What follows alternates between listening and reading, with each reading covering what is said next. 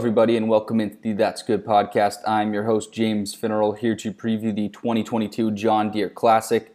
Before diving into this week's preview, we'll take a quick look back at last week's event, the Travelers Championship, where Xander Schauffele got it done, converting on his huge lead heading into the weekend and then his lead heading into that final round on Sunday. He didn't exactly light it up on the weekend, but he didn't need to. He did exactly what he needed to do to get the win. He did not collapse at all, and he had an emphatic finish on 18 with a birdie there. And we saw him win gold at the Olympics. We saw him win the team event, the Zurich Classic, with Patrick Cantlay. But it had been a while since we've seen an individual stroke play event victory for him on the PGA Tour. So I think that's absolutely huge for Xander Schauffele.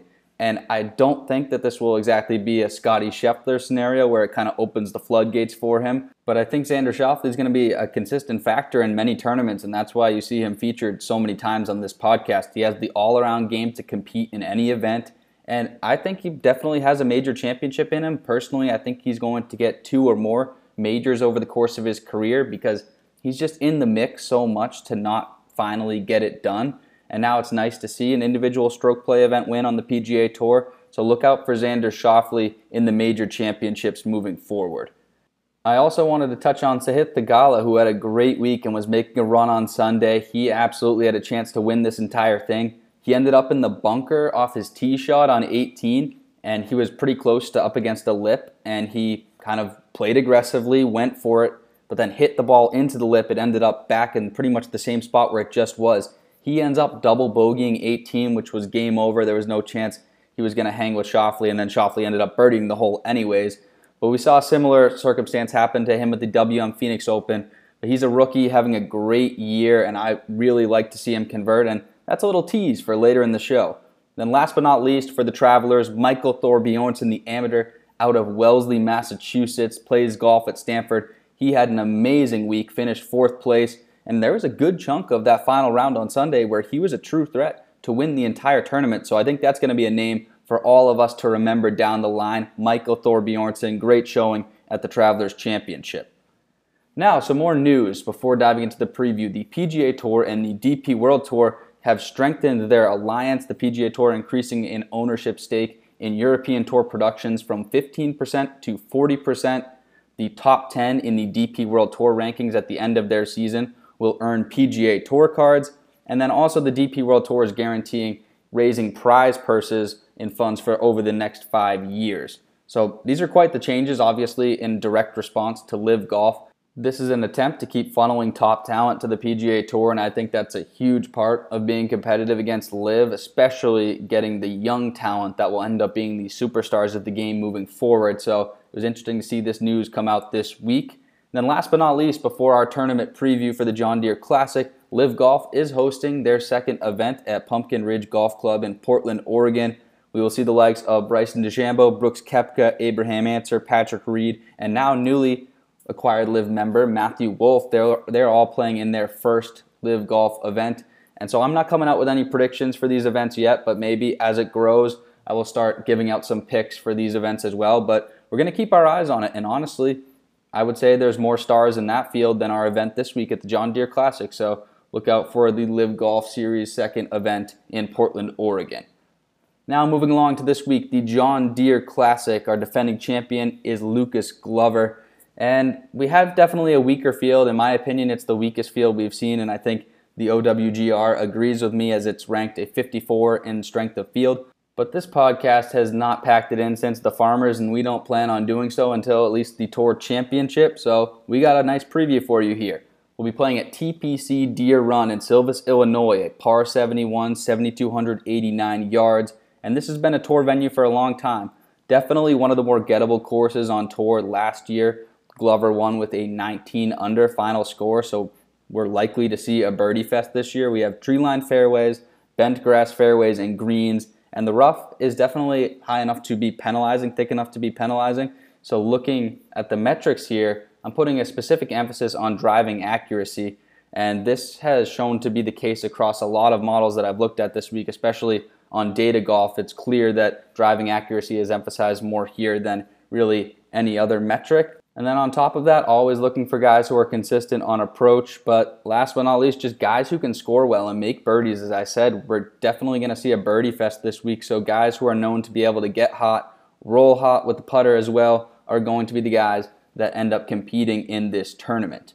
That leads us directly into our betting angles. Our favorites via the DraftKings Sportsbook, starting off with Adam Hadwin, the favorite at 10 to 1, Webb Simpson 12 to 1, Christian Bezuidenhout 20 to 1, Denny McCarthy 22 to 1, along with Charles Howell at 22 to 1, and last but not least, Sahith Theegala and Maverick McNealy at 25 to 1. So it's definitely a different caliber of player that we're seeing up there towards the top of the DraftKings odds, but that doesn't change the fact that we're going to try to make the best picks that we can. So looking at our best bet from last week, we had Rory McIlroy in the top 20. This cashed barely.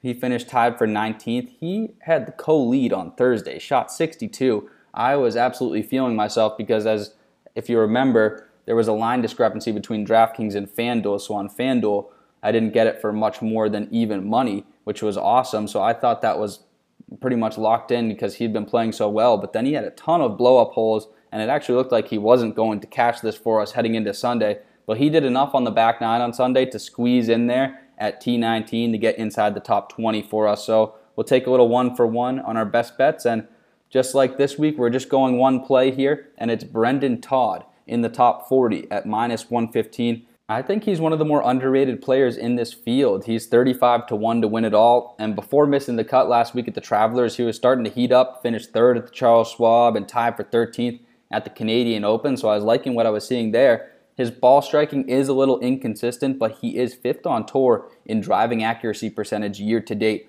over 71 rounds. And as I said, I love the emphasis on driving accuracy at this course and not so much distance. He's not a guy that hits the ball a long way, but he is very accurate with the driver, which I love. Then also the putting is a huge piece here. He's sixth in strokes gained putting on tour year to date. One of the best putters on tour. This is not something new this season. He has been a very consistent putter over the course of his career. And so looking at the driving accuracy plus the putting, that is a good equation to start making some birdies. And as I said, I think it's going to be a birdie fest. When he starts struggling, he goes south real quick, but that's kind of the same with pretty much anyone in this field. But if he runs hot, he will hang on and be up there towards the top of the leaderboard. So that's what I like this week in the top 40 at minus 115, which is not squeezing that much juice. So Brendon Todd in the top 40, minus 115. Now, looking at our pick to win from last week, this one stung. Patrick Cantlay finished tied for 13th. This, in my opinion, was another great winner pick. Obviously, inside the top 20 is fine, but this was looking really good.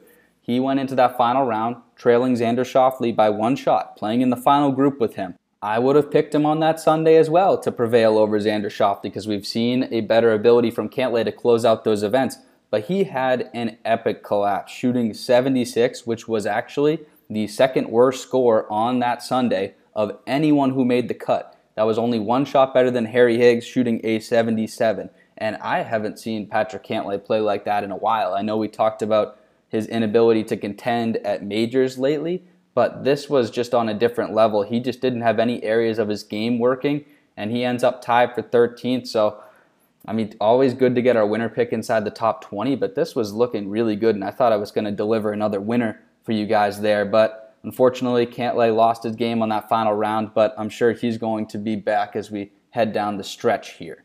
But without further ado, I teased it earlier in the show. I'm picking Sahith Theegala to win this golf tournament at 25 to 1. He is a former sleeper not that long ago in the show, and I believe anyone can win this week. I mean, that's true of any week, but as I said with this the field, which is not so strong. All these guys are kind of wild cards, and I'm going to take Theegala coming off a big week. He might be playing the best in this field over the last few months, with the argument of Adam Hadwin possibly playing the best. But Theegala has tied second at the Travelers, tied for fifth at the Memorial not very long ago, and he hasn't missed the cut in an individual stroke play event since the Players' Championship in March. Ball striking is clearly the strength of his game. He plays very aggressively, which we saw kind of bit him last week on the 18th, but I like his aggressive style in an event that I think is going to be a birdie fest. I'll keep saying it. And he's been gaining around the green and putting in his last three events, and I think he's going to be hungrier than ever to get that victory. He could end up being a little bit fatigued and mentally fazed from last week. That's one little worry that I have, but I think he's got a great mindset, and I think he's going to come out swinging this week. And I like him as my winner at 25 to 1. Now, lastly, we have our dark horse segment. Last week we picked Mark Leishman. He ended up missing the cut, just simply not able to score. I stand by what I said. I think he is a much better player than what he's shown this season. But I'm going to wait a little bit to play him, feature him in best bets or dark horse segment again because I need to see some more consistency out of him before I feel good about that again. But our dark horse pick for this week is Dylan Frittelli at 65 to 1. The guys who are up there in the favorites range are inconsistent players, let alone the dark horse range. So these guys in the dark horse range would probably be over 200 to 1 to win a major championship. Frittelli, he's not playing great, but he's playing better than I thought and probably better than a lot of people realized.